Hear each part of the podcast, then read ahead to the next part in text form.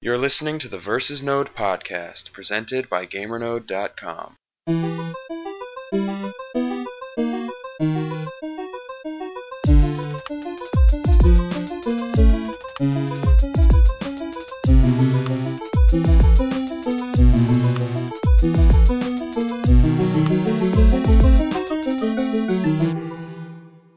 Welcome to episode 19 of the Versus Node podcast.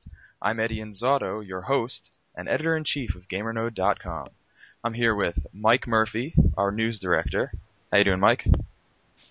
Doing pretty good. Starting to feel a little overwhelmed, but uh, but the, I got I got to stay stay strong for the rest of this uh, release schedule. Oh yeah, it's a lot coming, and that plays Oh, yeah. into what we're talking about today.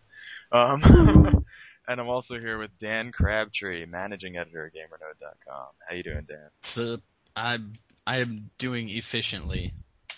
I'm efficient Excellent. currently. I'm at a high efficiency level Very for production and output of resources. Oh, fine. Just make me sound bad. I didn't say anything. I, I'm- nope, yeah, nope. Too good. late. Can't take it back. I'm good. Are I'm you, fine. Are you part robot now or something? yeah, Had no, I'm gonna need to cybernetic be. augmentations. Are you too I'm- human? Yes. Are you no longer Ooh, too human? What? Oh man, I thought you were talking about Deus Ex, and then you threw in a Too Human reference. of course, I'm gonna go to too human. wah, wah. Yep. Awesome. I'm part robot now. Uh, and the part of me that, that is a robot is currently podcasting, so. Uh oh. the human part is doing something else entirely. All you're hearing is some sort of robot man. Very cool. Okay, so this episode you may have heard is episode 19. We're at a numbered episode, which Mike was so happy to proclaim earlier. Yes. And I love numbered versus nodes. yes, we've been doing some replays, so we're going to sort of integrate that and talk about games that we've played recently that we perceive to be examples of how industry may be shifting in one way or another. Um, that's part of our discussion. So I guess we'll just jump right into it. Um, Mike, we'll start with you since I think you are eager to give your two bits on the, on uh, the subject. Yes, I was. Two games that I've played recently, as in this year, like the past, what is it now, four months, that have really shown potential for where this industry is going in a in a good way, is uh, Catherine and L.A. Noire. If you notice, they seem to be continuing a trend that uh, dates all the way back to Bioshock, and really seemed to pick up steam last year with Heavy Rain and that's with the maturation of story and content and more adult themes um, instead of your typical M rating that's mostly for extreme violence or awkward puppet-like sex scenes.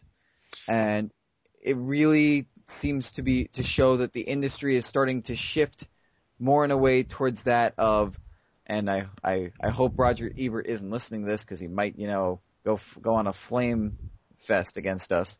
But I really think it's a move A towards. fest.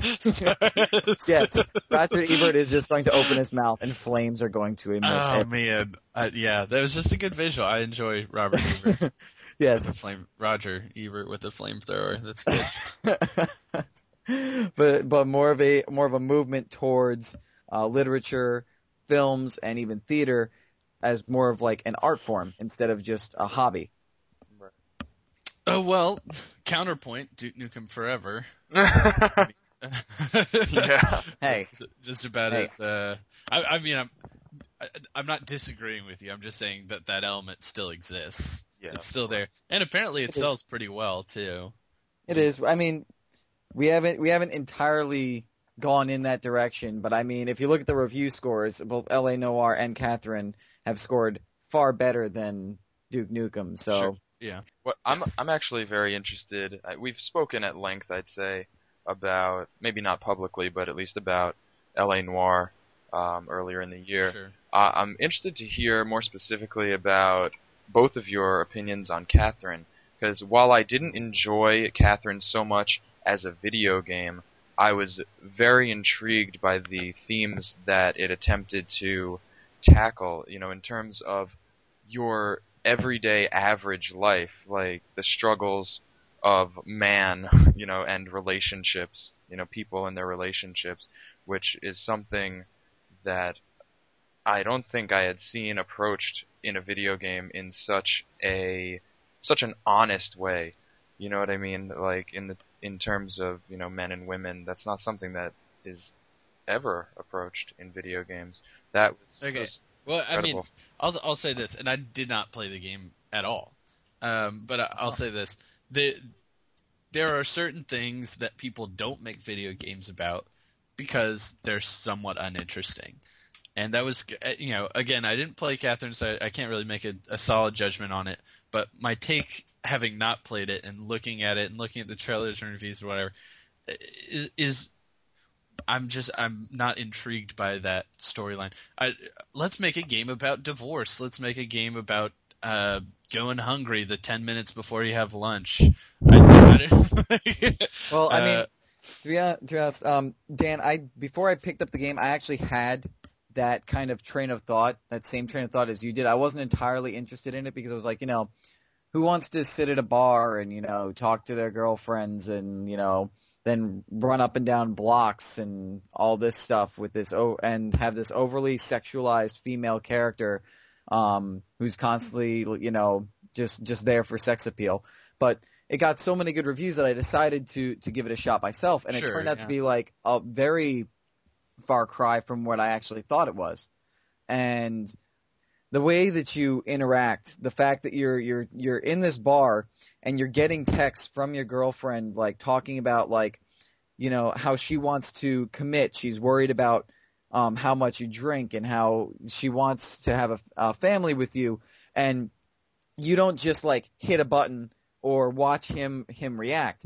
You're literally picking the text, like the lines of text. So it, within itself, it's a little mini game, and you're literally, it's literally as if you're in your own mind trying to figure out what you want to say and how you want this relationship to go based on your own inner philosophies on relationships with the opposite sex. So you're literally going like, she can be like, you know, um, I'm starting to uh, to think about the baby. You know, maybe you shouldn't you shouldn't be drinking every night at night at the bar. Like not really yelling at you, but acting concerned. And you can say stuff like, "I know, I'll be more careful," or you can erase that and say, "Shut the fuck up, bitch."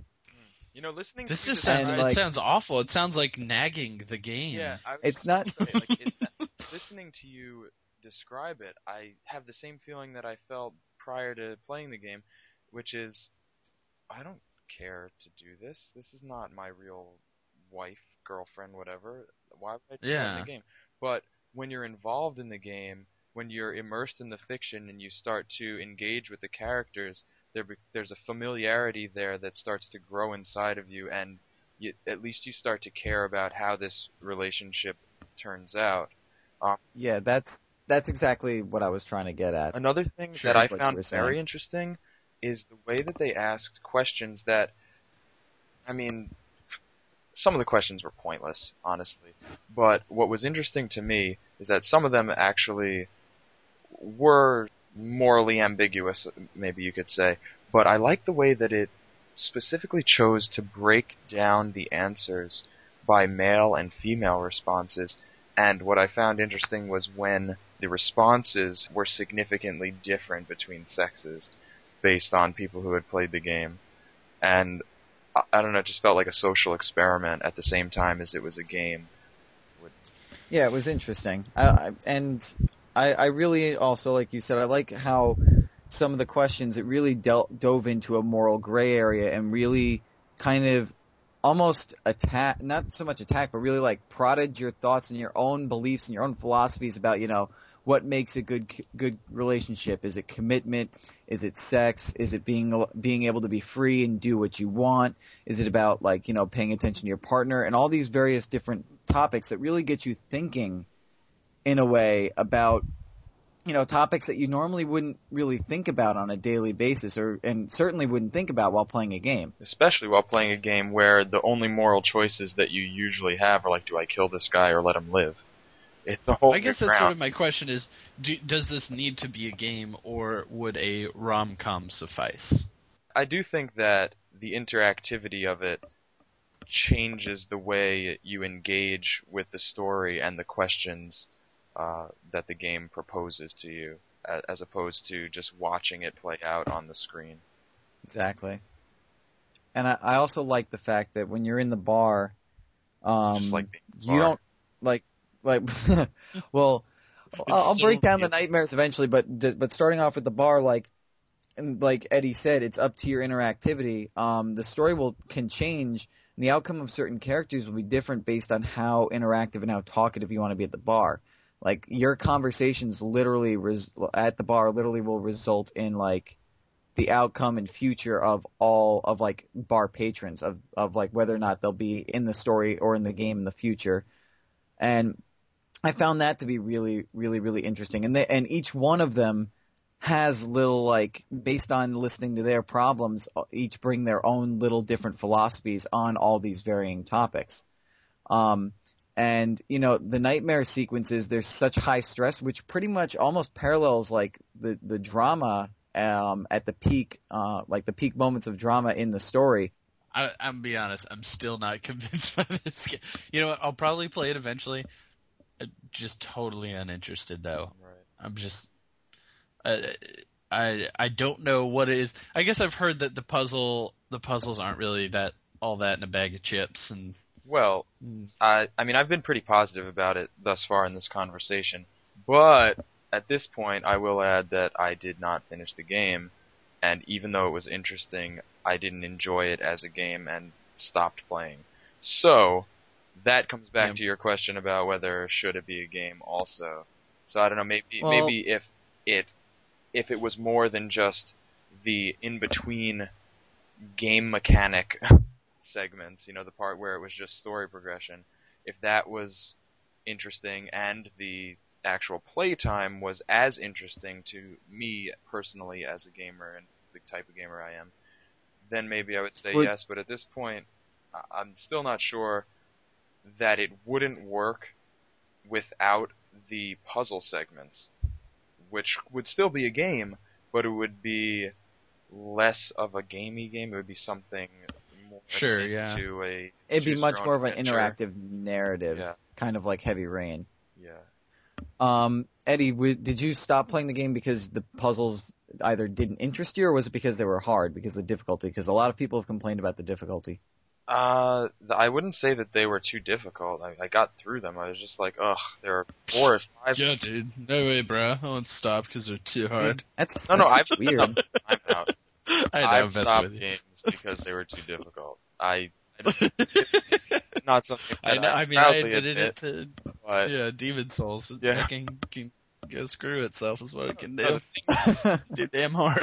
the thing was, I didn't want to play through four or five of these at a time before getting to what I actually wanted to do, which was see more of the story. I was like, oh come on, that's true There's way There- too many of these all in a row.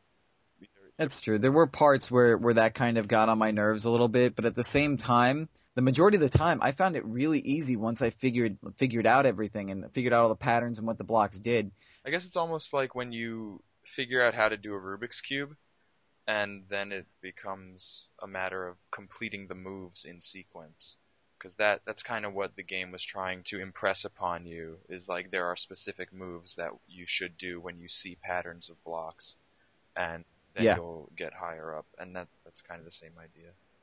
Well, that's cool. How the you know, the I and I I guess I felt like there's probably always some very uh, core, um, inextricable link between that very separate gameplay and the you know this mature content story Is it thing. a met- Uh, you know, you have to notice patterns and, and you make decisions based on those patterns, whether they're, you know, a pattern of behavior from an, another person or, you know, what have you. So I, I think that's kind of cool that they're trying to make a statement in that way and say something about games and, and the way that your decisions, uh, are almost, uh, almost always based on patterns when you're playing a game. And if you, any, if you ever encounter anything that's unexpected, it's always, uh, very jarring and, and, uh, it, it's a new learning curve. And also, like both in the story and in the gameplay, your decisions can come back to haunt you. Mm. And in So- life, I'm haunted by Dun dun dun. Podcasts. in podcasts. I, I just had to explain what a podcast was. Oh wow. He's a doctor. He doesn't know any better.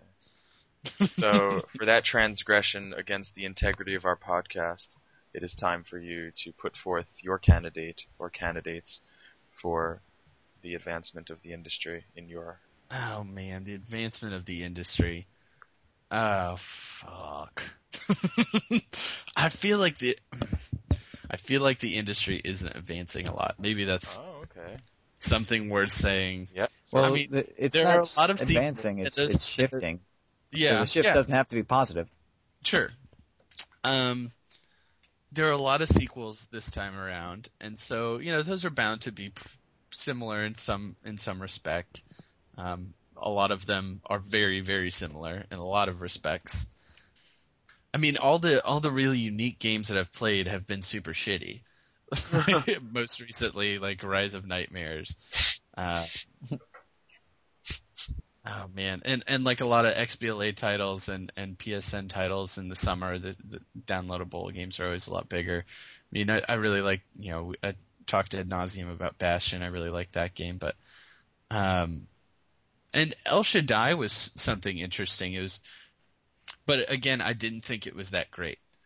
It was super artsy, and it was like if you're not getting into our art style and like totally appreciating our uh, the the word was deuterocanonical biblical discussion in sort of like a outside of the box you know every humans are blobs but then blobs are balls and balls are sin and it's just like if you're not following their 10 lines of logic then forget about it and i think that's frustrating i i can appreciate you know trying to insert some complexity and and uh you know, not trying to pander or cater to the lowest common denominator, but come on, like, throw me a bone. I would kind of love to play El Shaddai after that description.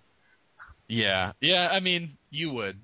Certainly would enjoy it. No, I mean, Yeah, and- that's the thing is it like I enjoyed it for that, and I I know you would enjoy it for that, and probably a, a bunch of game reviewers. I know I saw a ton of reviews and looking around, you know, upper nines, Oh, wow. nine point five, that sort of thing. Uh, you know, game reviewers probably really like this game. Um, but I, I guess when I'm reviewing a game, I don't think so much as okay.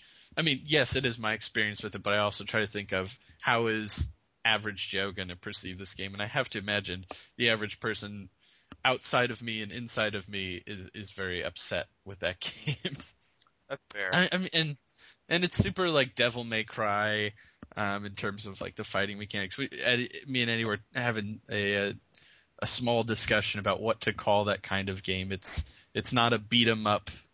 I, what do we even land on? A melee? So let's see. Here's yours. You said skill-based beat 'em up, and then later you said 3D melee action. Sure, a 3D melee action skill based beat 'em up. Yeah, I, I actually called it 3D melee action in my Warhammer Space Marine review Oh yeah. as well.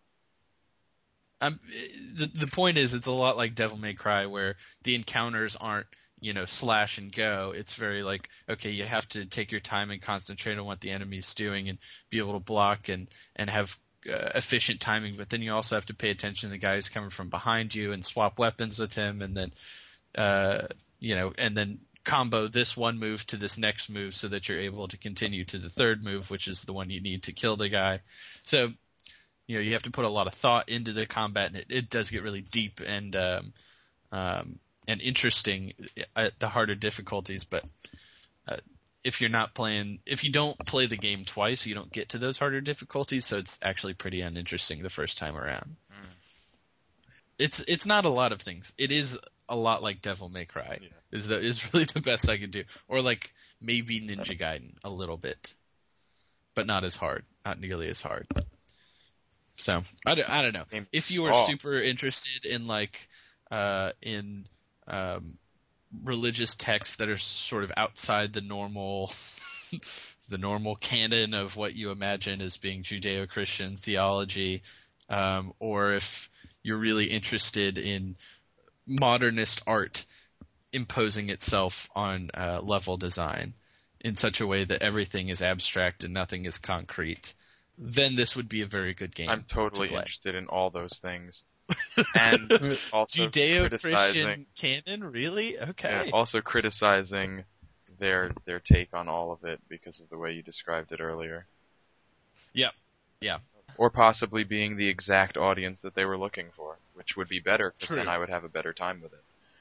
Yeah. I always want to Yeah. love a game. I mean, why not? But Yeah, absolutely. And and I certainly went into it saying this is going to be I knew it was going to be weird and I generally speaking I like weird games and I like to want to you know a game to do something completely outside of the realm of what I've seen before and that absolutely happened. But I, kind of in a way that's similar to Catherine, uh, you know, again not having played it, but f- from what I hear, it just seems like the game aspect of it was somewhat of an afterthought. That the ideas and the the themes and the presentation were all the focal point in the developer's minds, and so they really focused on that and making and killing that and getting it exactly right. And then the the fact that it was a game was sort of like, oh yeah, I guess you also have to be able to play this, and that has to be fun, I guess. well, perhaps that's the shift: is using the medium of the video game to do something that is not necessarily a game. It may be a video game, the compound definition, but not a game in the traditional definition. Of And yeah, no, I understand. And here's what I'll say about this: they're sixty dollars a piece. If I'm getting an interactive movie that isn't Heavy Rain, like Heavy Rain is one of the few games where I'll be like, okay, cool, gameplay is barely anything. I'm totally fine with that. But yeah, for sixty dollars, like I want to enjoy the the ex, the play experience, as you call it, Eddie, the gameplay. I want to know that that is a solid thing. So I don't know. That's that's me being annoyed about El Shaddai. Wrap it up, Crabtree. Yeah. well, like you said a little bit earlier, you didn't think there was a shift. I think we came to the conclusion that maybe you do think that something's going on. Um, my my views are not necessarily about what's being done within games because uh, we've had change pretty much continuously throughout the time I've been playing video games. But at this point, I feel like the industry and the consumption of the product is undergoing at least the infancy of of a new era.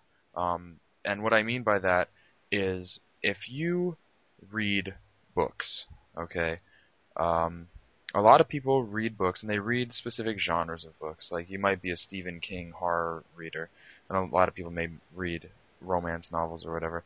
At this point, Hell with, yes, I do. with as many games that are coming out, because we are seeing a, a vastly increased number of releases as time goes on, I'm finding, at least personally, you know, outside of whatever duties as a as a video game critic or whatever I'm called, um, the games that I'm interested in are starting to narrow in their focus and I think that many people at this point are specializing in the type or in the genre that they consume regularly. I mean, you've always found that there were gamers who would buy every sports game and that's it. And now you have a lot more people who focus specifically on first-person shooters and, and you know that's that's all they buy. I mean, I'm starting myself to focus more on things that are specific to the point of being I, I want to play horror games all the time. If there's a new horror game, I kind of want to play it. Um, if if there is a new Western RPG in the fantasy realm, then my hand is raised for you know throw one over here.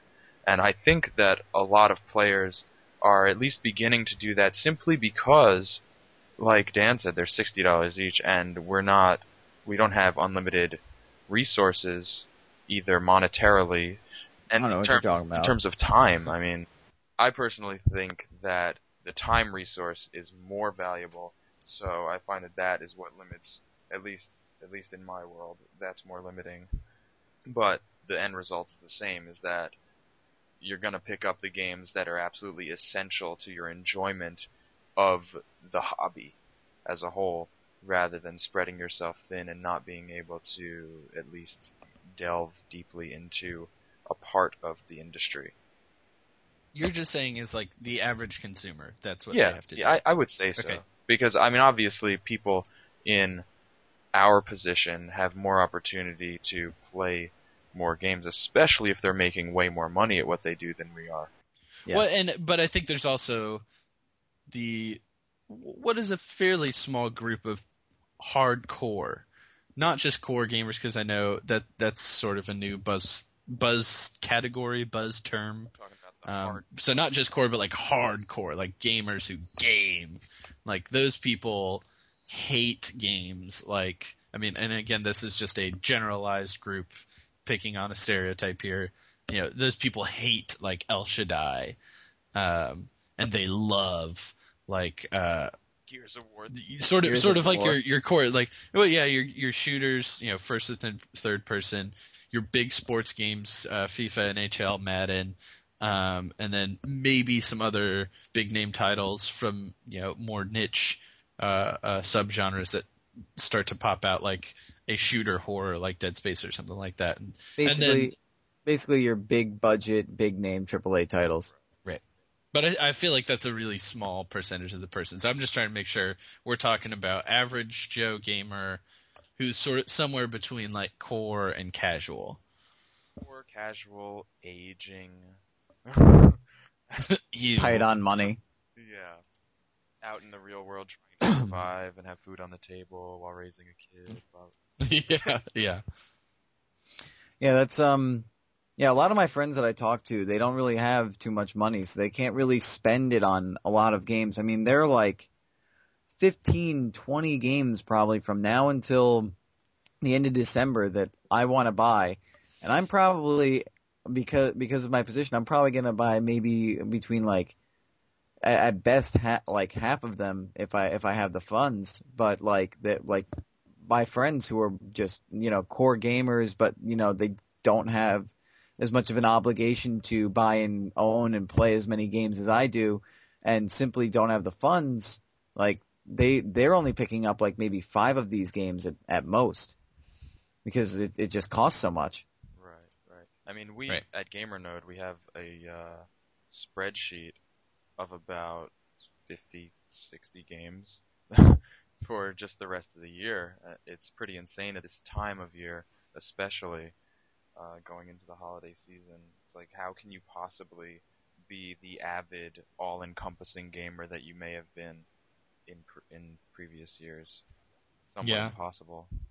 Which which raises many questions. You know, with with the next generation, should they maybe go as far with the technology as they can, or should they maybe try to conserve it so that way they can drop the price down uh, when it comes to manufacturing games, so games can become more affordable overall? Or does it mean a more uh, an even bigger to come rise in the indie, indie or casual scene since you know casual games are easier to pick up and you can and like more enjoyable for like the less amount of time invested and generally cheaper and the indie games will only cost you about maybe 20 bucks or more and some of them can be just as good as the AAA titles that you play. Absolutely, and that's something that that we're already seeing. There's been a great push in the indie scene, and you know the smaller downloadable games for say budget prices, and they are producing better quality games now, and they're still maintaining that sort of low barrier to entry in terms of uh, finances. No, it's super awesome. I feel like too, um, one of the things, uh, and I read an article about this recently, is you have these uh, meccas of physical geographic locations where a lot of, uh, I'm, you know, we call them indie developers. Some of them are growing now, but indie developers um, s- sort of congregate. Uh, like Austin, Texas is one of them. There's a ton, and I guess you spent some time there, didn't you, Eddie? Yeah, Yeah, but did did you hang out with them? Were you party partying it up with the little people? Are they all midgets? Is that why they're indie? So I saw a few over at um, South by Southwest. Okay, and yeah. they they are really digging their position in the industry at this point. It's almost like the power position right now. They're Yep. able to produce their games quickly and efficiently and make a bunch of sales without a huge risk factor, be Yep. successful or not, and then move on. And their environment is a, a lot less stressful, I would imagine, than the uh, AAA big budget studios where they're working for years and this is like their life on the line. Yeah. yeah. Yeah, and then some jackass at GamerNode gives it a two out of five. Fuck you, buddy. And then the Some entire studio shuts down. Toilet. Uh, Well, and there's also uh, a lot of free development software or free development tools. Um, UDK being a good example that uh, a ton of people are taking advantage of. Uh, to even if the, even if that's not how they're beginning to develop the actual game that they end up selling, it's how they learn and how they learn a lot of the processes by which you develop a game.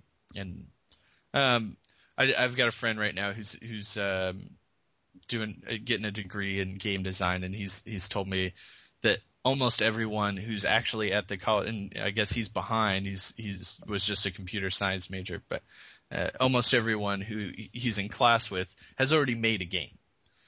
Um, and we're talking about you know 23, 24 year old kids who obviously don't have their own indie studio, but have figured out between themselves and maybe two or three other people, hey, making a game isn't all that hard if you have the right tools, which are free or cheap, and the time.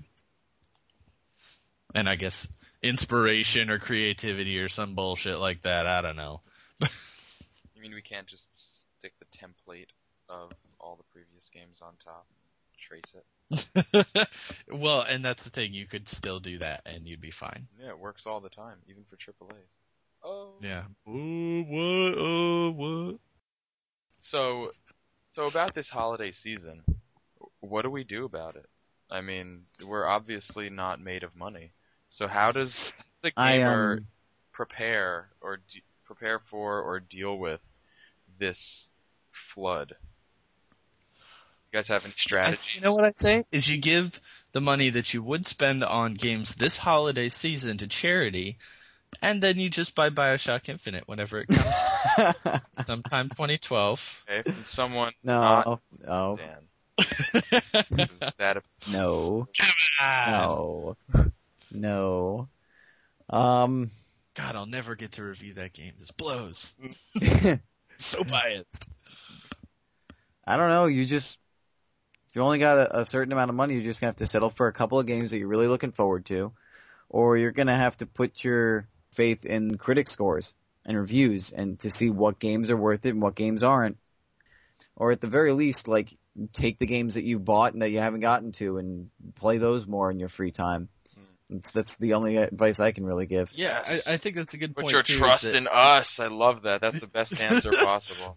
One one other thing I wanted to say is that gamers are a funny bunch, aren't we? Like, I think people will go out and buy new games right when they're new and then not play them for weeks and months and then start to play them later when there's time because we're not in this silly season of releases and then play them later on when they could just wait and buy them used or you know months later when they drop in price. It's true. Are you saying gamers are just impatient? Yeah, yeah, a little bit. Like, I want to have. I think it it's has to be today, I want to get it. Go get it. Oh, I'm not going to play it now for two months. Oops. I think it le- it has something to do with at least here in in the U.S. It has to do with our natural culture of having to be in the know and having to you know not have things spoiled, especially in this internet age, and have like information and be able to have an opinion immediately when something comes out. Be a part of the And- discussion. Yeah, be a part of the discussion exactly. And you know when the game comes out, you'll buy it, and then you know maybe you don't have time to play the full game, but you'll jump in for like three hours on a Saturday just so you can get a little taste of it. So that way, when all your friends or your coworkers are sitting, you know, at the water cooler or on a couch just talking about the game, you can at least contribute a little bit to that instead of sitting there and feeling left out. And it, it's the same way with with movies and with TV shows and you know and sports and all that kind of stuff. Yeah, so you can and you know there what the be- most relatable game is of all the games that I've played this year? The most relatable and easiest to talk with any random Deep person, Sea. coworkers, what have you. Yes, totally. That oh, it's easy to explain, and they're like, yeah, sensory deprivation. I'm all on board. No, Angry Birds. Oh. Angry Birds is so easy to. Everyone's played it. It's they're like, oh, it's free. Fuck it. Like whatever. I'll play this game. And and then like an hour later, you're like, oh my god, how to play this game for an hour? It's incredible. Talk Uh, to your friends. Oh, I was just- playing Angry Birds before, and I did this thing. I know. yeah, I and we no all have high pitched voices when we're talking about it, and it's, oh man, I can't believe I played Angry Birds. Oh, Yep. Every, but everyone loves it, and they're and they're always coming out with you know the little updates. It's sort of it's like this carrot. You know, they're saying, and and the greatest part about it too, if you've ever played Angry Birds Rio, is or, or any of the other ones, they'll do an update, and then like you slide to the next like uh set of levels, and it'll be all these question marks, and it'll have a big sign that says "Coming soon." Uh, So it's like it's there. It's like you should be able to play those levels, but you can't yet, so you have to wait. As opposed to just being like the end. Here's a new game every so often. It's like this isn't over yet, Angry Birds. My favorite thing about playing all the games as they come out and like being a part of the discussion is so that when people are talking about it like across the room and I'm sitting in my chair with like my feet crossed, I'd be like, "Yeah, I played that game. Sucks, bro. Sucks." Judgment. I, I imagine you just are judging them so hard from across the room. there are so many games at this point that I've missed, and I'm sure other people are in the same position, that you could start playing games from the beginning of this generation and just like filling in the gaps for like five, ten bucks a pop, and Oh, just be totally satisfied for the rest of video game history. Yep. Okay. Guys, I think I think I have nothing more to say. Oh, I have so much more to say. It'd blow your mind. you would. No, I'm kidding. I'm good.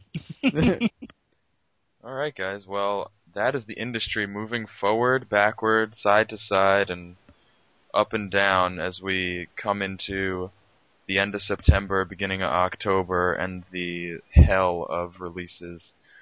Can we just can we resign to calling it the industry Macarena? Yes. Okay, Yes. good. I hey, and when that is a household term, guess who coined it? My wallet decrees, please, for the love of God, developers and publishers, release games more sporadically throughout the year. Yeah. Not so much in the summer, Yes. but in the first half of that year, from from July to fr- to May 31st, right before E3, not on E3, sucker punch. Just release more games. Well, I, I feel like you're barking up the wrong tree. You, you really just need to get in contact with uh, whoever's in charge of holidays. Let's say God, and tell them to create another one. So Mike's not a Blame fan of the Macarena. Canada.